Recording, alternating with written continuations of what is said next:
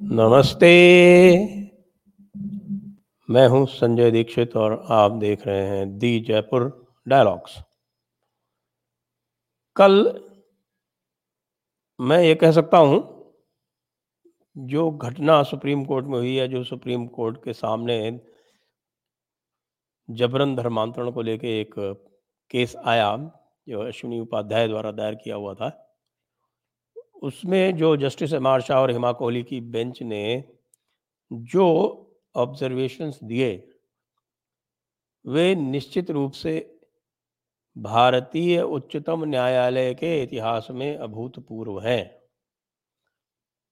अभूतपूर्व क्यों है, वो मैं अभी आपसे इस पर चर्चा करता हूँ। पहले तो मैं ये बता दूँ आपको कि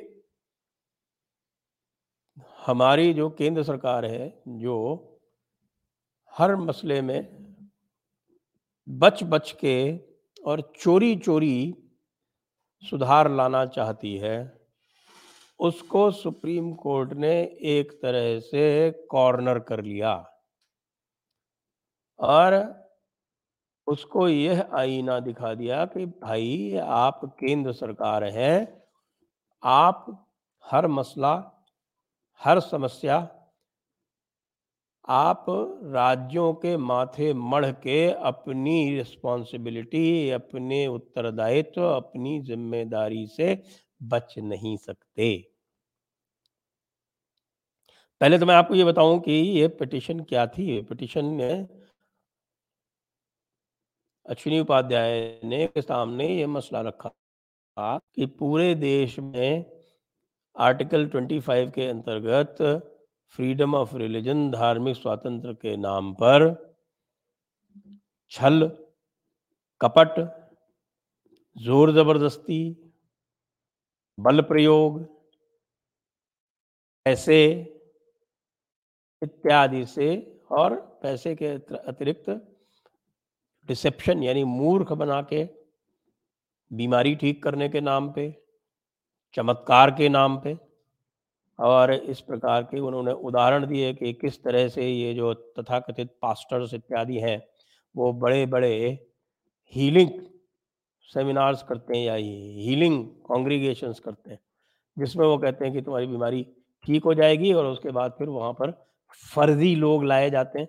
जिनको दिखाया जाता है, जैसे कि वे अचानक ठीक हो गए कि साहब आदमी लंगड़ा लंगड़ा के आया और वहाँ पे वहाँ पे उसको जीसस का नाम लिया और वो ठीक होकर चलने लगा। जबकि वस्तुतः वो तो केवल नाटक कर रहा था, वो लंगड़ा कभी था ही नहीं, जैसा कि आपने देखा होगा ना, वो वेलकम एक मूवी आई थी, जिसमें एक व्यक्ति था जो कहता था कि साहब की मेरी एक टांग नकली है, मैं हॉकी का बहुत बड़ा खिलाड़ी था लेकिन एक बार जो है वो भाई को गुस्सा आ गया, उन्होंने मेरी टांग तोड़ दी, लेकिन ये बहुत दयालु हैं। और अब मेरा पूरा ध्यान रखते हैं। बिल्कुल इसी प्रकार का किस्सा और बाद में पता चला कि वो जो नकली टांग थी उसकी, वो असली थी और वो केवल नाटक करता था। तो इसी प्रकार ये जो पास्टर हैं, ये बलजिंदर सिंह, ये अंकुर नरूला आप यदि देखें पंजाब में तो ये पंजाब में तो बिल्कुल ओपनली खुले में इस तरह के कार्यक्रम होते हैं। और एक कार्यक्रम न केवल होते हैं, उनको एक प्रकार से सरकारी प्रश्रय भी मिल जाता है। सरकारी परिश्रय की आड़ में ये इस तरह के बड़े बड़े धर्मांतरण के कार्यक्रम चारों तरफ़ करने लगे हैं कि अब इनको किसी का डर ही नहीं रहा। अब सरकारी परिश्रय इनको आंध्र प्रदेश में मिल जाता है, इनको पंजाब में मिल जाता है, इनको आप तमिलनाडु इत्यादि में मिल जाता है। तो ये बिल्कुल खुले में, चौड़े में एक तरह से भारत की प्रभुसत्ता को, भारत की सुरक्षा को, भारत की संप्रभुता को चुनौती देते हुए चारों तरफ़ खुला खेल फरुखाबादी नचा, मचाए हुए हैं, ये विशेषकर से क्रिश्चियन मिशनरी और जब इस्लामियों की बात आए तो इस्लामी तो आप जानते हैं, उनके तो दूसरे तौर तरीके हैं। वो तो जिहाद करते रहते हैं, वो तरह तरह के जिहाद करते हैं, कभी मज़ार जिहाद करेंगे, कभी वो लव जिहाद करेंगे, कभी कुछ और तरह का जिहाद करेंगे। उनका सारा का सारा कार्यक्रम जो है वो जिहाद के माध्यम से ऑपरेट होता है, यानी कि उसमें एक बल प्रयोग का एक निश्चित एलिमेंट निहित है। अब यह बात लाई जाती है पिटिशन के माध्यम से सुप्रीम कोर्ट के समक्ष। और सुप्रीम कोर्ट ने जो अपने विचार वहाँ पर व्यक्त किए, वो अभूतपूर्व हैं, निश्चित रूप से अभूतपूर्व है। यद्यपि सुप्रीम कोर्ट को हम कई बार कई तरह से आरोपित करते रहते हैं, लेकिन कम से कम इस विषय में तो हमें सुप्रीम कोर्ट को जिसको कहते हैं कि झुककर नमस्कार प्रणाम करना पड़ेगा। जस्टिस एम आर शाह और जस्टिस हिमा कोहली की बेंच ने कहा कि यह तो अत्यंत गंभीर मसला है। एक बात, मसला तो गंभीर है ही। मसला गंभीर क्यों है? क्योंकि हम जानते हैं कि किस प्रकार से कल भी आपने देखा होगा, यदि आपने नहीं देखा है तो हमारा जो रात के 10 बजे का जो कार्यक्रम तन्मय केलकर जी के साथ हुआ था, वो आप अवश्य देख लें कि किस प्रकार से जो ये क्रिश्चियन मिशनरी है, चाहे वो कैथोलिक हो या प्रोटेस्टेंट हो, दोनों के मेथड जो है वो थोड़े बहुत अलग-अलग हो सकते हैं, लेकिन जो उद्देश्य है वो एक ही है और वो उद्देश्य है कि किसी भी तरह से किसी भी सभ्यता को नष्ट करो और उसको नष्ट करके उसके स्थान पर क्राइस्ट को प्रतिस्थापित कर दो। और यदि सभ्यता नष्ट नहीं हो सकती है तो उस सभ्यता के ऊपर क्राइस्ट की ब्रांडिंग कर दो।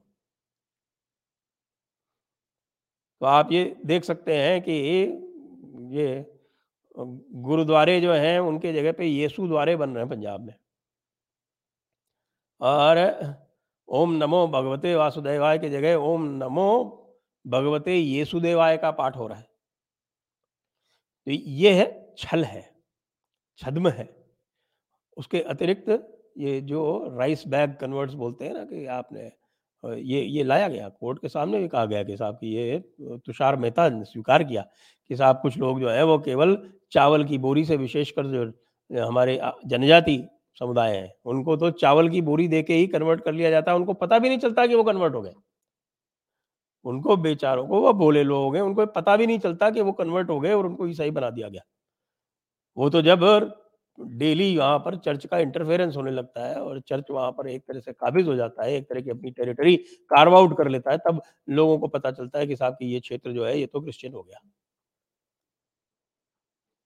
इसीलिए इन लोगों ने, आपको ध्यान होगा कि इसीलिए इन लोगों ने हमारे जो एससी कम्युनिटी और एसटी कम्युनिटी पर विशेष फोकस रखा हुआ है। और एसटी कम्युनिटी को विशेषकर से नॉर्थ ईस्ट में तो बहुत बड़े स्तर पर इन्होंने कन्वर्ट कर लिया है।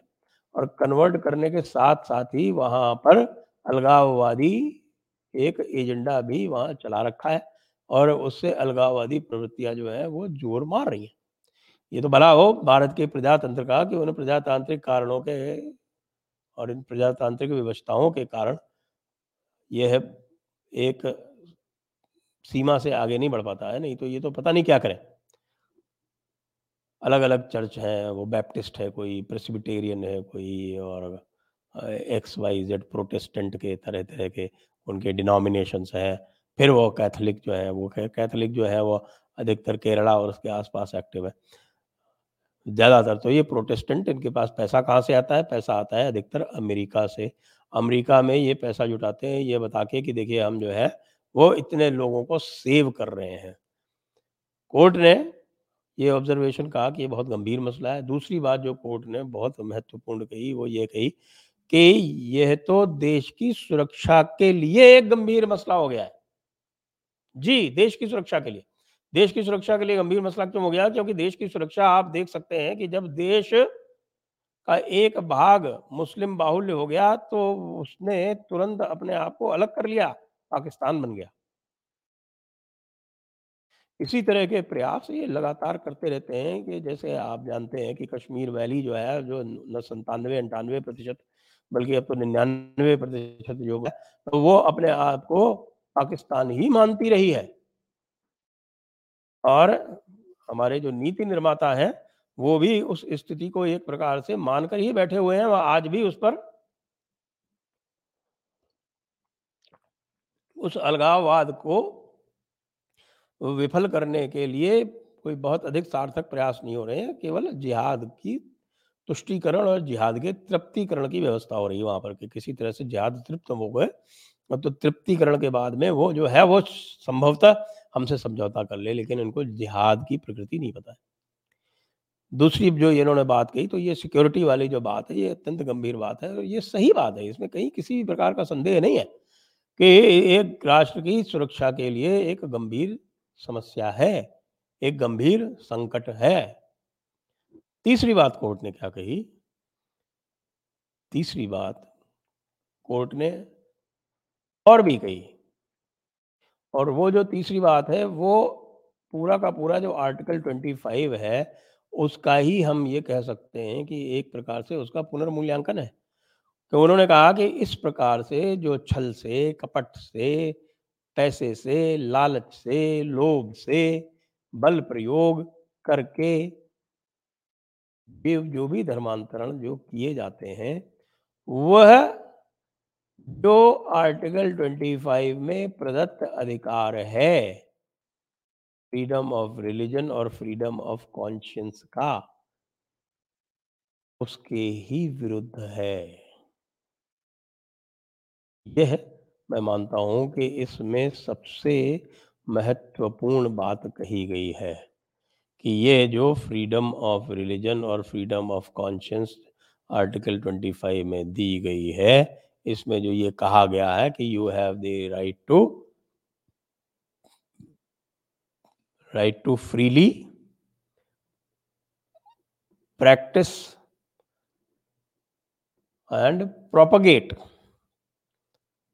तो ये जो प्रोपगेट वाला है, उस प्रोपगेट का अर्थ इन मिशनरीज ने और इन दाइयों ने, दाई जिनको बोलते हैं ना, जो दावत खोर जो है, वो दावत देते, घूमते हैं चारों तरफ़, इनको इस्लाम में बोलते हैं दाई।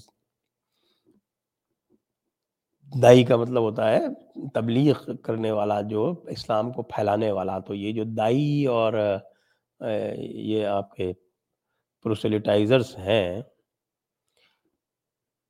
ये सारे के सारे उस प्रोपगेशन वाला जो क्लॉज है, उसके अंतर्गत सारे कारनामे करते हैं। लेकिन कोर्ट ने जब ये कहा ये कहा, ये उनका बिल्कुल निश्चित मत आ गया सामने कि यह जो है, ये फ्रीडम ऑफ़ रिलीजन और फ्रीडम ऑफ़ कॉन्शियंस के ही विरुद्ध है। तो इसका अर्थ ये हुआ कि ये जो फ्रीडम टू प्रोपगेट है, यह संगठित रूप से नहीं की जा सकती। जिस प्रकार से संगठन बना के एक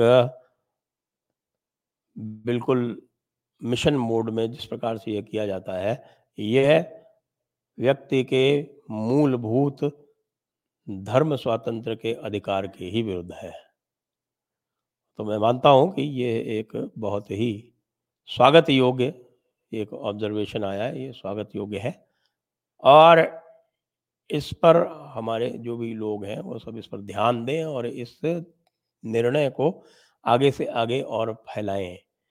निर्णय के साथ साथ आप लोग जो देख रहे हैं, वे इस वीडियो को भी अधिक से अधिक फैलाएँ, जिससे ये कोर्ट का ये जो निर्णय है, ये लोगों तक पहुँच सके और लोगों तक पहुँच के ये जितना भी ये ऑर्गेनाइज्ड स्कैंडल हो रहा है, जो स्कैम हो रहा है, वो जिसके भी ध्यान में आए वो इसको रोकने का प्रयास करे, क्योंकि तुषार मेहता जो सॉलिसिटर जनरल सेंटर से थे, सेंटर से ये पूछा कोर्ट ने कि आप क्या कर रहे हैं? तो तुषार मेहता जी ने भी एक तरह से अप्रत्यक्ष रूप से ये स्वीकार किया कि हाँ ये बात सही है कि इस प्रकार से हो रहा है और ये नहीं होना चाहिए, क्योंकि ओडिशा में और मध्य प्रदेश में जब यह एंटी कन्वर्शन लॉ लाए गए थे, तब उस समय उनको चुनौती दी गई थी और चुनौती में कोर्ट ने उनको वैलिडेट किया था, उनको वैलिड पाया था उन दोनों कानूनों को एंटी धर्मांतरण वालों को और ये कह के उनको स्वीकार किया था कि किसी भी प्रकार से फ्रॉड्यूलेंट कन्वर्शन मान्य नहीं है। तो ये फ्रॉडिलेंट कन्वर्शन मान्य नहीं है, इस पर अब मोहर लगने वाली है, ऐसा लग रहा है। और इसके लिए हमें भी सतर्क रहना पड़ेगा और जहाँ जहाँ ये धर्मांतरण वाले जो कानून आ गए हैं, वहाँ पर सचेत रह के हमें एफआईआर और इसके अतिरिक्त और कोई ये न्यायिक कार्यवाही जहाँ भी संभव हो, वहाँ हमें करवानी चाहिए। इसी के साथ यहीं पर मैं इसे समाप्त करता हूँ। आप लोग इसको कृपया लाइक करें, शेयर करें, चैनल को सब्सक्राइब करें। और चैनल को सब्सक्राइब करने के साथ साथ हमें सपोर्ट भी करें।